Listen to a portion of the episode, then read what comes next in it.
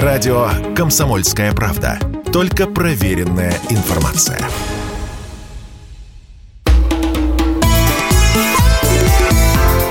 «Национальный вопрос» Приветствуем всех, кто слушает радиостанцию «Комсомольская правда». В прямом эфире, как всегда, по воскресеньям в программе «Национальный вопрос» ведущий Андрей Баранов. Здравствуйте, и Елена Афонина. Да, всех приветствуем. Ну, начну я, наверное, с той фразы, которую произнес заместитель руководителя администрации президента Сергей Кириенко. Он сказал, что на протяжении всей истории Россия всегда выигрывала войны, если они становились народными. И вот здесь а, понятно, что есть э, те, кто ни в коем случае не хочет допустить вот этого внутреннего объединения России. Это очень важно. Именно поэтому и возникают такие реплики, которые мы обсудим сегодня во второй части нашей программы. Давайте мы в национальных республиках, которые входят, естественно, в состав Российской Федерации, э, будем изучать русский язык как иностранный.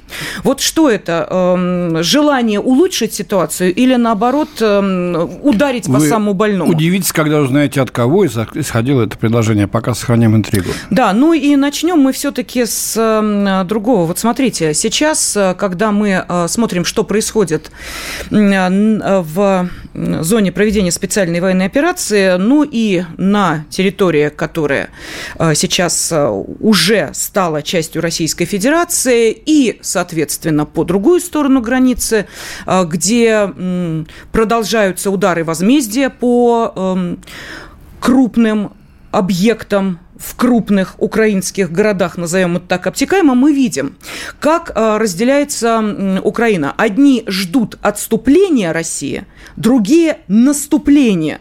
Вот можем ли мы надеяться на поддержку вторых и вообще остались ли они на Украине? Вот об этом и хотелось поговорить в начале нашей программы. С нами на связи декан факультета медиакоммуникации Московского государственного института культуры, автор книги «Украинцы. Мы русские», политэксперт Юрий Кот. Юрий Владимирович, здравствуйте. Здравствуйте, Елена, здравствуйте. Добрый день. И вы знаете, э, Юрий Владимирович, я понимаю, что, конечно, эм, есть какая-то вот отправная точка для этого разговора. Казалось бы, ну что сейчас об этом говорить?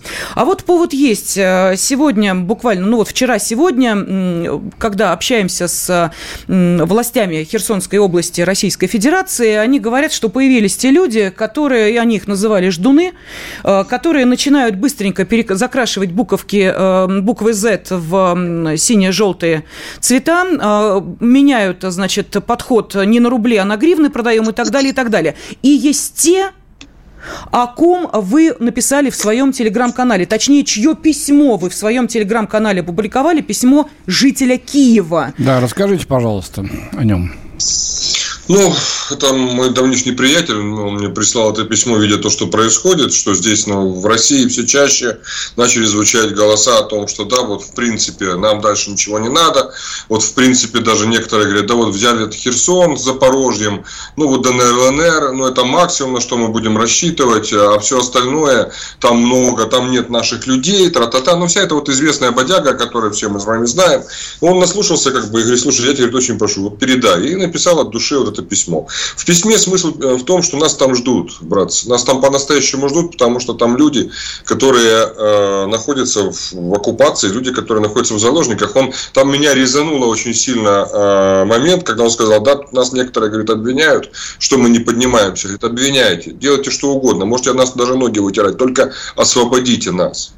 Это очень важный момент, то есть, э, на, на который я обратил внимание, который я не мог пройти мимо него. Ну, а вообще, конечно, э, безусловно, э, там люди, причем эти люди не только из Киева. Я вот, когда это письмо опубликовал, опубликовал его прежде всего для людей, живущих здесь, в России, которые должны ну, немножко были понять, что же там происходит внутри. Вы знаете, очень много людей откликнулось из других городов нынешней Украины, которые сказали, это, это про нас, это мы, это мы, это про нас, родные родные, братики, родненькие, не бросайте нас. Идите до конца, дойдите до, до Киева, дойдите до Львова или хотя бы до Сбруча, ну дойдите, освободите.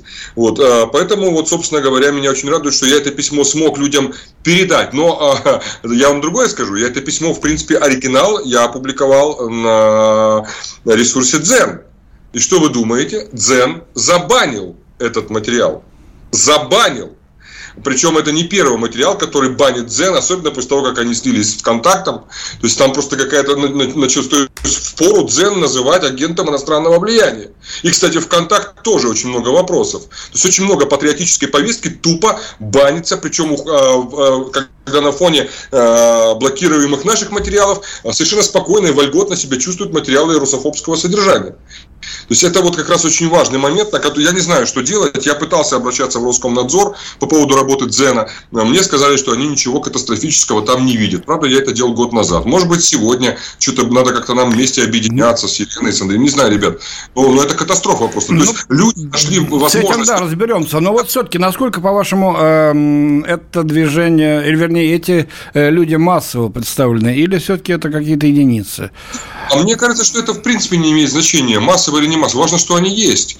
Мы же помним с вами историю по поводу того э, Содома и Гаморы, да, там Господь просил найти хотя бы тысячу праведников, чтобы спасти. Но когда не нашел тысячи, тогда обрушил на них серу с камнями. То есть здесь практически та же самая ситуация. То есть э, неважно, сколько их есть. И нам, на мой взгляд, вообще не имеет смысла э, задумываться о каком-то процентном соотношении, пытаться э, мыслить категориями социологии.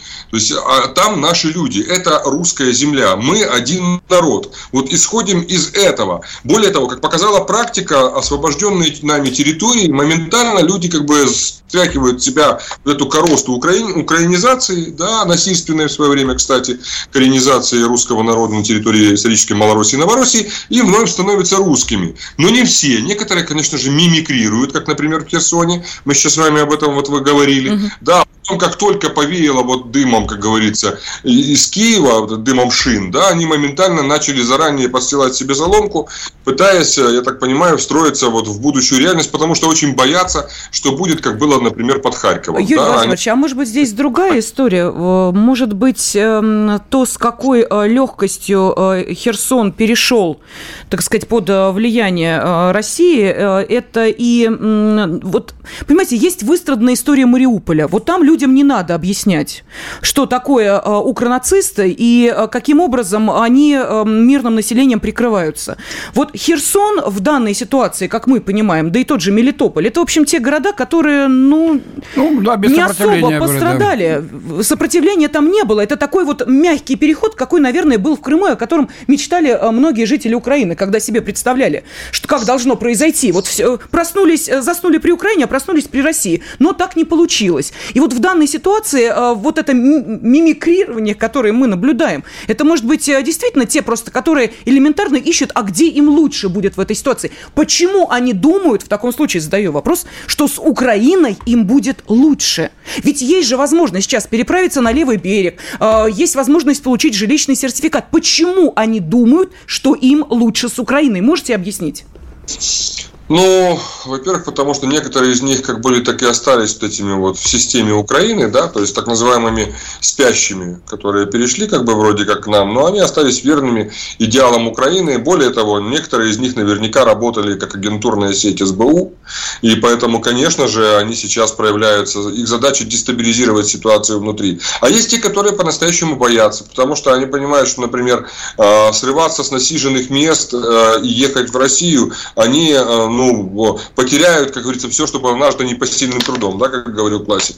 Да, а там еще непонятно, как будет. А здесь все-таки, если они сейчас поднимут желто-блакитное знамя и станут в ряды нацистов, они, им кажется, что у них есть шанс э, вроде как э, потеряться в толпе. Но это не так. Вот это как раз очень большая ошибка. Я знаю, что там слушают тоже вашу радиостанцию, и хочется обратиться прежде всего к этим людям. Родненькие, вы должны понимать, что теперь для Украины украинских нацистов, киевских нацистов, львовских, вы все русские. И неважно, какой флаг вы поднимаете, украинский или там, э, не знаю, американский, неважно уже, все, вы для, на вас уже стоит клеймо русского человека. Они будут вас убивать.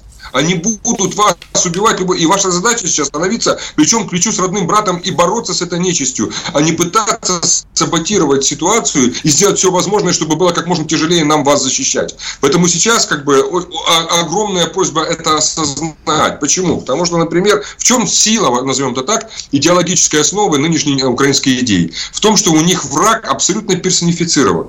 Этот враг четко имеет название – русский русский. И неважно, какой у него разрез глаз, там, неважно, что, какой у него даже паспорт.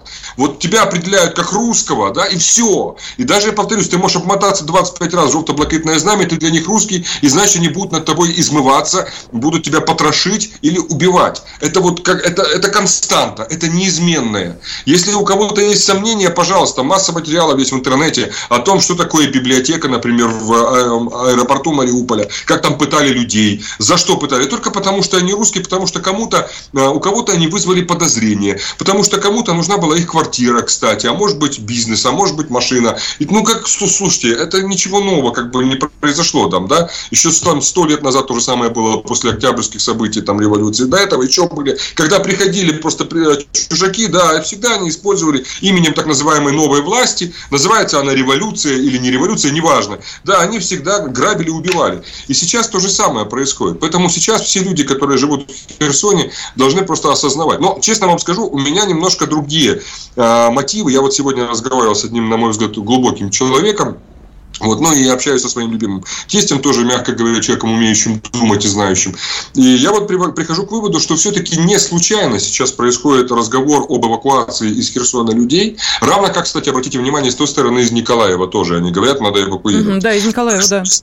Да, не случайно звучат э, звонки э, Шойгу с э, министром обороны США, теперь Турции, Франции. Так? Дальше мы с вами видим, что э, э, ну, э, Зеленский постоянно рассказывает какой-то, э, о каком-то необходимом ядерном превентивном а вот ударе. О чем это, поговорим, да, да, да, может говорить? Вот давайте мы сейчас возьмем небольшую паузу, и Юрий Кот закончит свою мысль буквально через две минуты после перерыва.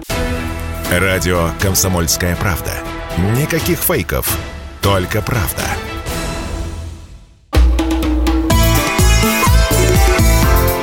«Национальный вопрос» студии ведущая программа Андрей Баранов. И Елена Афонина. И на связи с нами декан факультета медиакоммуникации Московского государственного института культуры, автор книги «Украинцы. Мы русские», политэксперт Юрий Кот. Юрий Владимирович, ну вот давайте мы вернемся к той теме, которая действительно сейчас, эм, ну, волнует многих. О чем говорят все те сигналы, которые можно свести вот к одному. Это грязная ядерная бомба. Я так понимаю, что вы к этому ведете? Ну, Конечно. не Юрий Владимирович ведет, а ведут нет, нет, нет, а, ну, нет, я имею в виду те...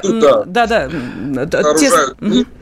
Вот, но мы просто вот, когда был разговор э, нашего министра обороны с американским, э, никто ну, там не говорил, о чем они на самом деле говорили, да, все только могли догадываться. Я, собственно говоря, практически не сомневался, что основной был разговор как раз по, по поводу готовящейся провокации со стороны э, американских сателлитов, э, британских сателлитов в лице Зеленского и же с ним, э, и что, в принципе, они пытаются соорудить нечто, как раз какую-то грязную ядерную провокацию именно в районе э, вот Херсона Херсон, Николаев, вот, э, вот, э, вот этого вот направления.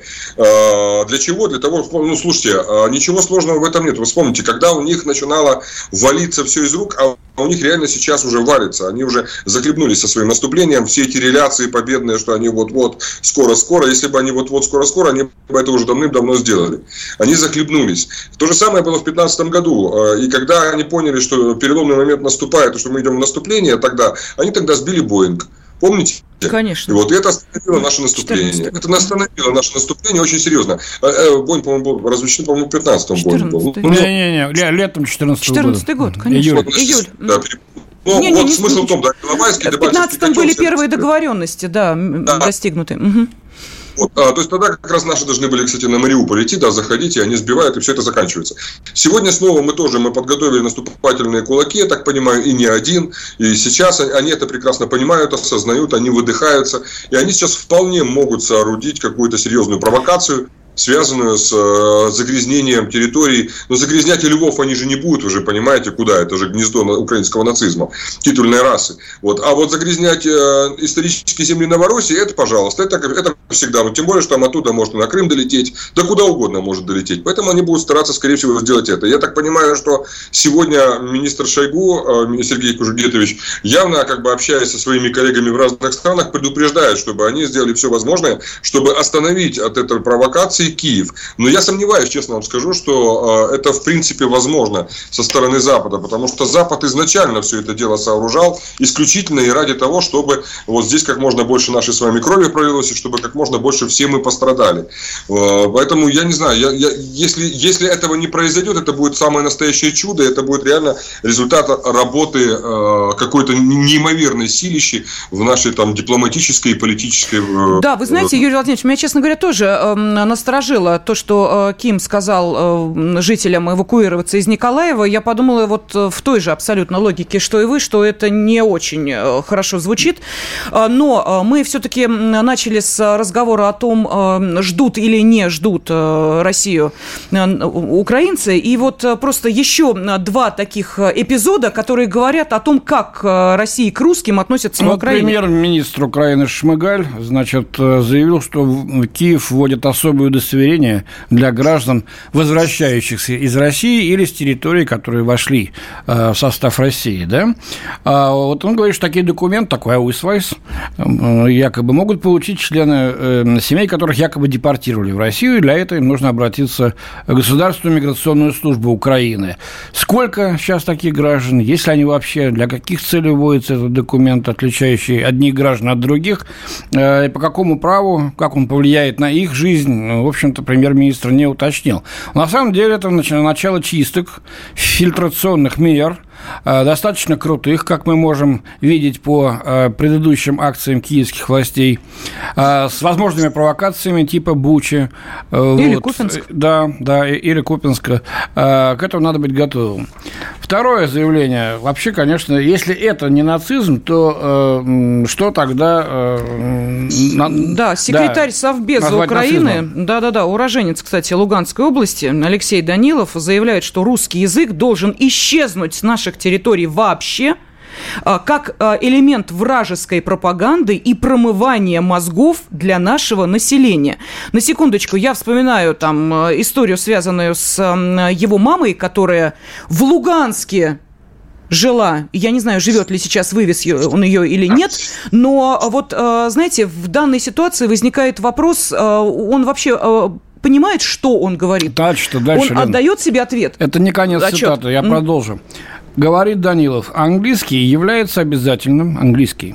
Наш родной украинский язык является обязательным. Насаждать сюда эти российские нарративы очень опасно.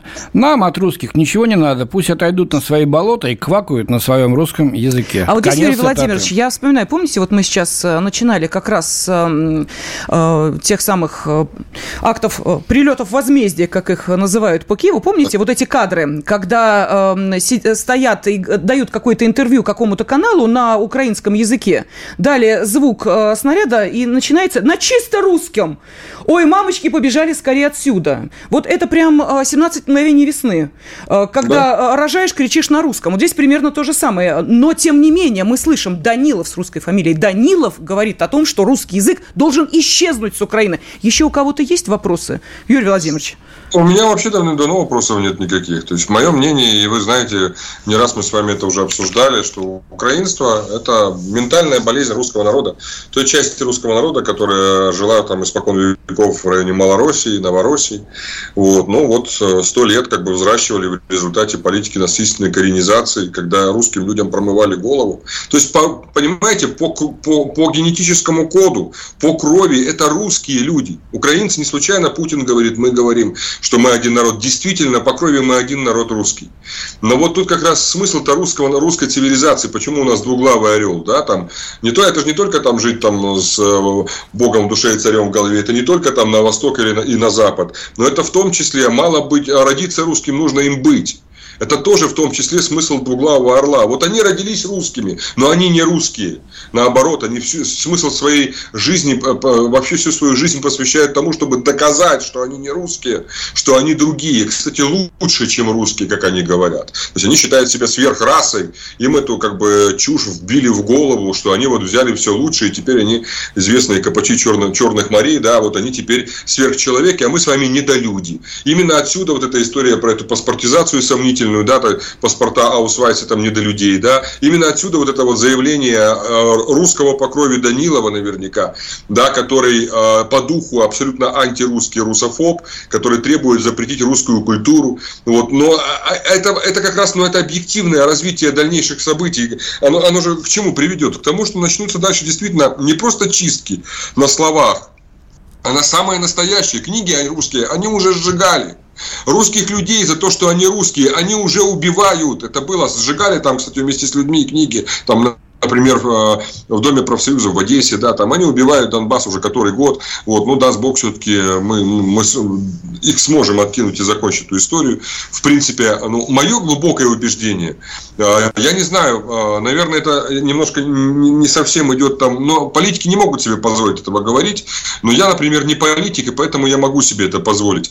Вот некоторые, конечно же, высокопоставленные говорят, что вот мы там, есть Украина, она должна быть братская, та-та-та, хорошо, ладно, ваше право. Я считаю, что мы там должны заниматься вопросом освобождения русской земли и русского народа, то есть заниматься деукраинизацией этой самой русской земли. Причем деукраинизацией аж до сбруча аж до Сбруча, да, потому что я понимаю, что за Сбручом вряд ли мы найдем себе там собеседника, учитывая тот, тот исход, который произошел там сто лет назад, когда 6 миллионов русских ушло с Галичины. Вот. Но до Сбруча это русские земли, там русских людей очень много. И не важно, сколько их там, важно, что они есть, и это наша земля. Более того, доход туда и освобождение русских людей из-под вот этого прозападного ига, которое, к сожалению, огромному, огромному сожалению, но это было неизбежно, срослось с понятием украинства. С срослось. То есть мы с вами все, я сам был частью украинской культуры. Извините, я преподаватель украинского языка, да, там по образованию. То есть я много лет посвятил изучению этой культуры. Я сегодня говорю о том, что не просто отрекаюсь, я сегодня осознаю, что эта культура губительна, если ее делают само, самостоятельной и оторванной от русской культуры. Как часть русской культуры, как многообразие нашей русской культуры, там исторические наследники Малороссии, малороссийского наречия, да, безусловно, и песни малороссийские, все это замечательно. Вот. Но если это делают, из этого делают культ, причем такой культ а, воинствующий, да, который называется отдельным государством, который смыслом своего существования называет борьба со всем русским, мы должны, э, ну, коль уж это идолище они воздвигли, мы должны это идолище, как в свое время князь Владимир, да, пустить по реке. Мы должны закончить эту историю, как бы и вернуть русской земле и русским людям абсолютную свободу быть русскими и жить вместе со своими братьями. Это, кстати, происходит на освобожденных территориях. Вы смотрите, ведь в Херсон же никто не приходил, не говорил, ну что, вы русские или украинцы? Они сами срывали это желто-блакитные тряпки. Они сами воздвигали русские, сами, я это точно знаю. И то же самое, уверяю вас, будет происходить и в Одессе, и в Киеве, и в Житомире, и в Ровно. Да, ну до Сбруча так точно. Да, где-то, может быть, не будет. Ну ничего, пройдет время, пройдет время, немножко буквально времени. Люди, когда заживут, нормально заживут, без этих непонятных мовных патрулей, которые проверяют, на каком языке ты говоришь, без этих непонятных рагулей, которые садятся в высоких кабинетах и рассказывают тебе, как тебе надо жить. Оно еще вчера коровам хвосты подмывало, а сегодня тебе рассказывают, как ты должен, понимаешь, ты там в учебниках, по каким учебникам, понимаешь ли, рассказывать историю. То есть, когда вот это все, вся эта пыль, эта грязь схлынет, уверяю вас, люди оглянутся, увидят, что они начали наконец-то жить в мире, в спокойствии, и они вспомнят, что они русские и захотят быть русскими. Будем на это надеяться. Спасибо, спасибо. Декан факультета медиакоммуникации Московского государственного института культуры, автор книги «Украинцы мы русские», политэксперт Юрий Кот был с нами на связи. Национальный вопрос.